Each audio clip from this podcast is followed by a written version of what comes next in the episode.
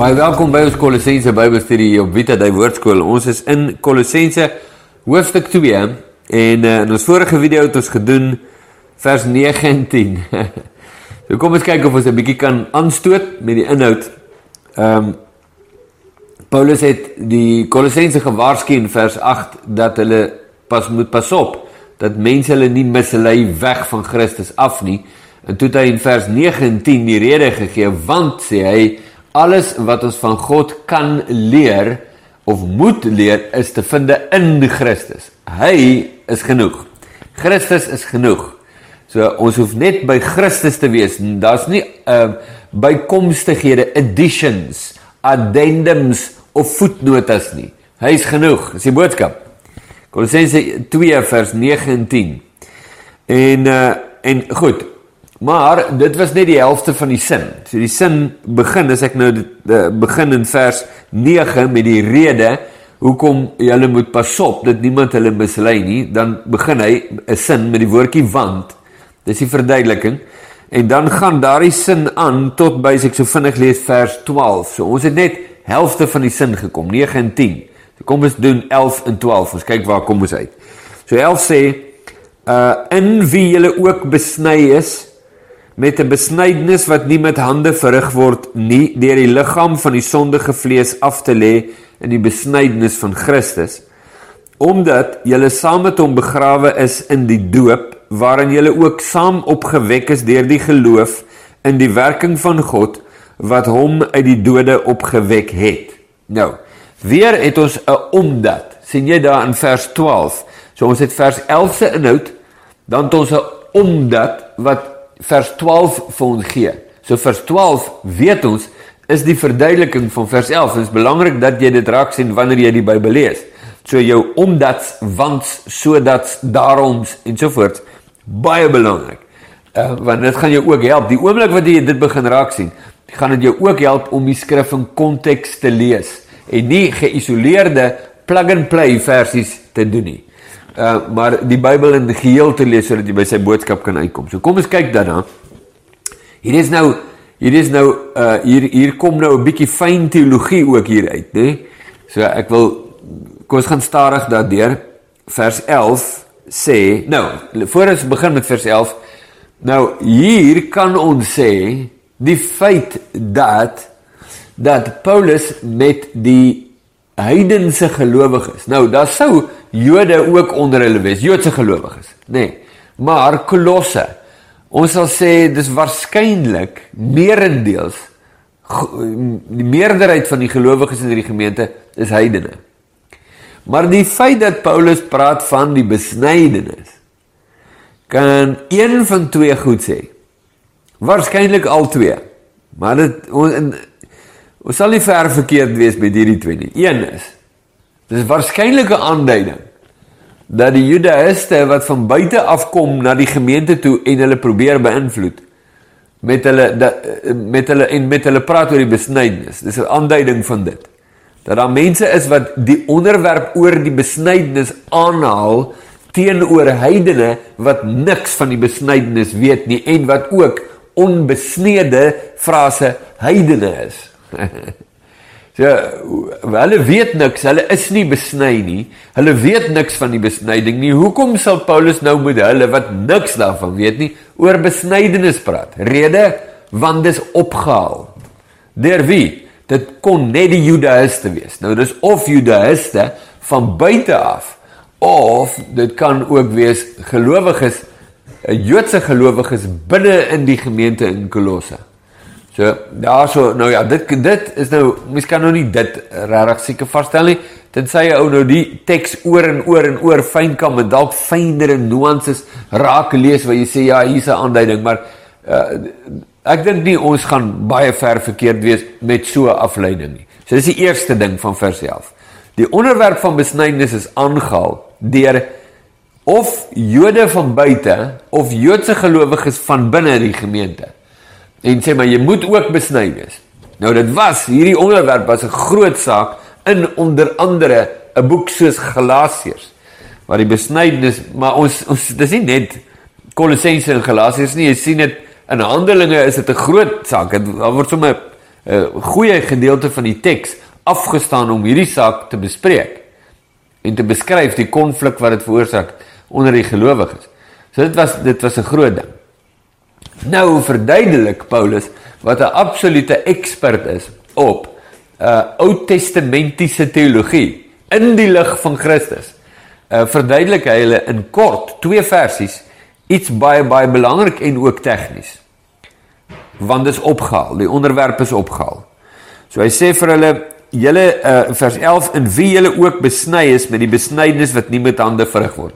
So Paulus sê vir hulle julle het nie nodig om besny te word nie. So hier is Joodse mense of hulle nou gelowiges is of buite mense maak nie saak nie. Maar hier is Joodse mense wat sê julle moet besny word. Eerstens wil ek vir julle sê Jesus is genoeg. Vers 9 en 10. Vers 11. Julle het nie nodig om besny te word nie. Want die besnydenis van Christus word julle toegereken as 'n teken. In Christus het jy die volle toegang tot God. Hy het dit nou net gesê, vers 9 en 10. So wat ook al is nodig. Wat wat is nodig? Wat sê hulle is nodig? Julle het dit in Christus. Wat wat het jy nodig? Nee, jy moet die Sabbat onderhou. Hy is die Sabbat. Jy moet besny word. Hy is die besnydenis. Jy moet wat ook al moet jy, jy moet die feeste onderhou. Hy is die feeste.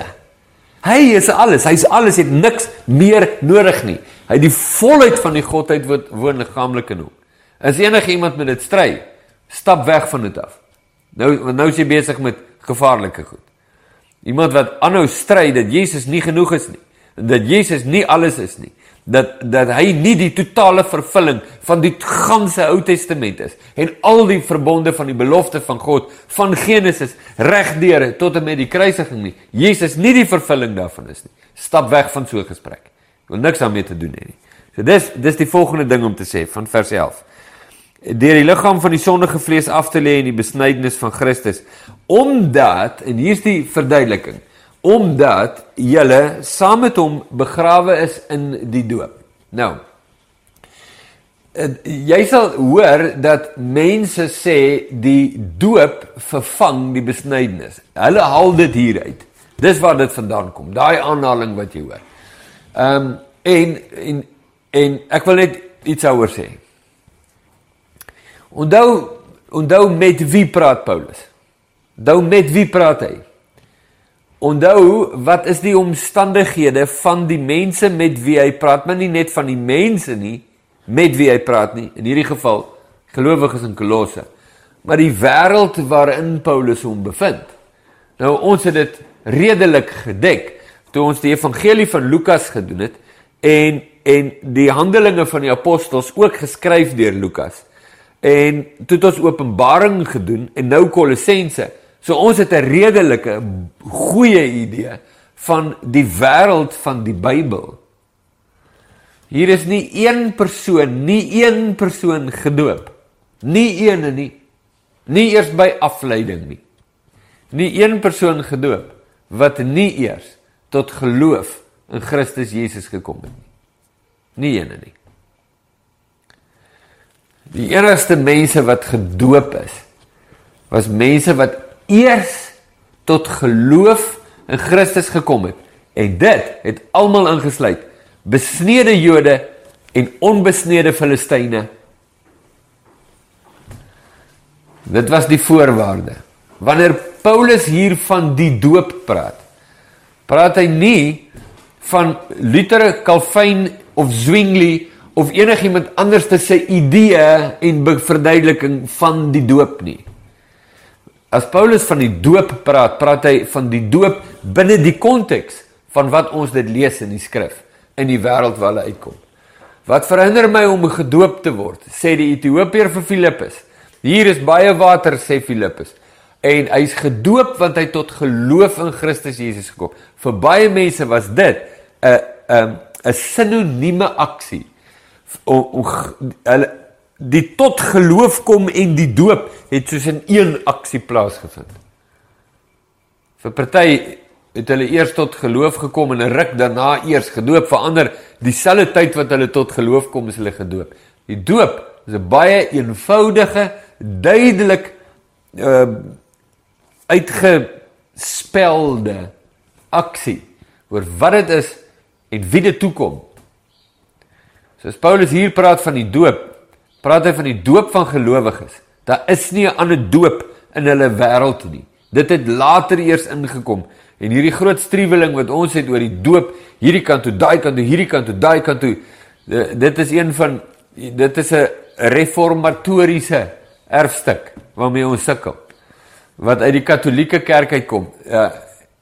Jy kan dit myself genaaslaan. Ek hoef dit nie nou hier te sê nie, maar dis dit belangrik dat jy nie nou huidige verwarringe inlees in die teks wanneer Paulus oor die doop praat en sê ja, hy praat hier van die doop van babas nie. Dis nie waar nie. Dis net nie waar nie. Jy kan dit nie doen nie.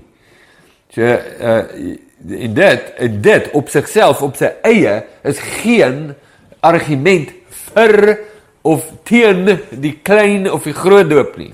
Dit kan later word, maar op hierdie oomblik is dit geen argument vir of teen nie. Dis net 'n argument vir die wanneer Paulus oor doop praat, weet die mense met wie hy praat, waarvan hy praat. En dit waarvan hy praat, is nie waarvan ons dikwels praat vandag nie. Dis heeltemal verskillend. So as Paulus sê, omdat julle saam met hom begrawe is in die doop, waarin julle ook saam opgewek is deur die geloof in die werking van God, sê hy die besnydenis van Christus het daar plaasgevind.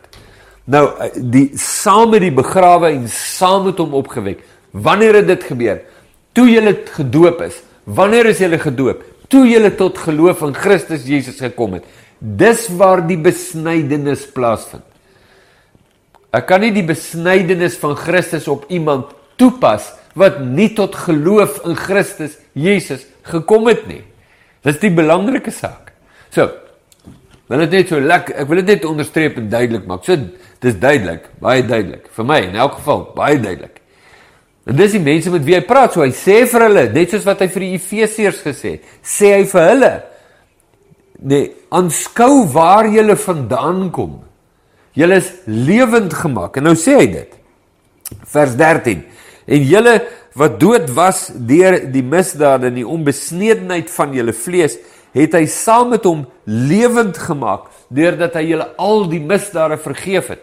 Nou dit dis vers 13 nou vers 13 14 en 15 moet ons nou eintlik saam lees as 'n een eenheid. So ek gee net daai voorlopig dieselfde woorde wat hy vir die efesiërs gesê het toe hy vir hulle geskryf het Efesiërs 2 en julle het hy lewend gemaak wat dood was deur die misdade en julle sondes. Uh, en en dan die res van daardie hoofstuk, nê, nee, Efesiërs 2 vers 1 tot 4 5 6 so, gaan aan. Hier sê hy dieselfde woorde vir die Kolossense. Wanneer het hy julle lewend gemaak? Wanneer? Toe julle tot geloof in hom gekom het. Toe julle voor hom gebuig het. Dis toe julle ook gedoop is. En laat ek net sê, sê Paulus, wat het met julle gebeur? in die in die feit dat jy tot geloof in Jesus gekom het en in hom gedoop is, alles wat jy nodig het, is dit besnydenis, jy het dit in hom. Is dit vergifnis van sondes, jy het dit in hom. Is dit 'n nuwe lewe, jy het dit in hom. Is dit om lewend gemaak te word aan die Gees, jy het dit in hom. Wat jy ook al nodig het, jy het dit in hom, in hom, in hom, nie in 'n in een of ander ding nie of iets anders nie of iets bykomend nie. Hy is genoeg. Wat 'n kosbare boodskap vir ons vandag om te hoor. Want want dis subtiel. Ons hoor dit vandag nog. Ehm um, en ek kom ek kom ek doen nou maar soos wat ek nou gewoond is om te doen deur my voet nou almekaar in 'n ding te sit wat mense verskriklik omkrap. Maar is ook goed, dit het ook 'n bedieningswaarde. As dit nie vir jou 'n bedieningswaarde het nie, nou ja, los dit dan, maar nee, skuif dit net een kant toe. Maar party mense moet dit hoor. Das Dis nie Jesus en praat in tale nie. Daar's nou hoeveel mense, Pinkstermense. Ou vir al die ou oomies, Pinkstermense, as jy nie in sogenaamde tale kan praat nie, dan is jy nie wedergebore nie. want want dis Jesus en in tale of Jesus en dit. As jy nie kan omval terwyl iemand vir jou bid nie, dan is jy nog nie deur met die Here nie. En al sulke ou goedjies en mense bring dit in so veel soveel kere as wat die Heilige Gees dit van ons afstroop om te sê net Jesus alleen soveel kere sit die vlees nog goedjies by. Allerhande ou dingetjies. Jesus so so, so ons net nooit by die plek mag kom waar ons besef dat Jesus is genoeg nie. Ons moet net nooit daar kom nie.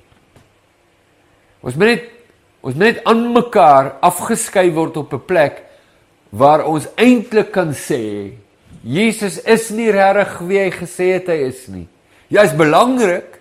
Dis baie belangrik, maar hy sê regtig wie hy gesê het nie. Hy is nie, hy sê regtig volledig nie. Hy's nie regtig alles nie. sien dit dis eintlik die spel agter die skerms.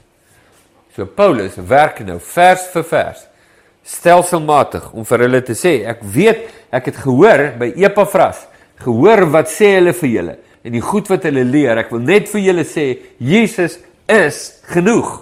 Hy is die beeld van die onsigbare God. Hy is die oorsaak van die skepping. Uit hom deur hom en tot hom is alle dinge. Dis hoekom hy dit geskryf het in in hoofstuk 1 hy's nou net besig om refs op te tel en spoed op te tel om vir die Kolossense te sê moenie julle oë van Jesus afval nie. Hy is waaroor alles gaan. En elke knie sal buig.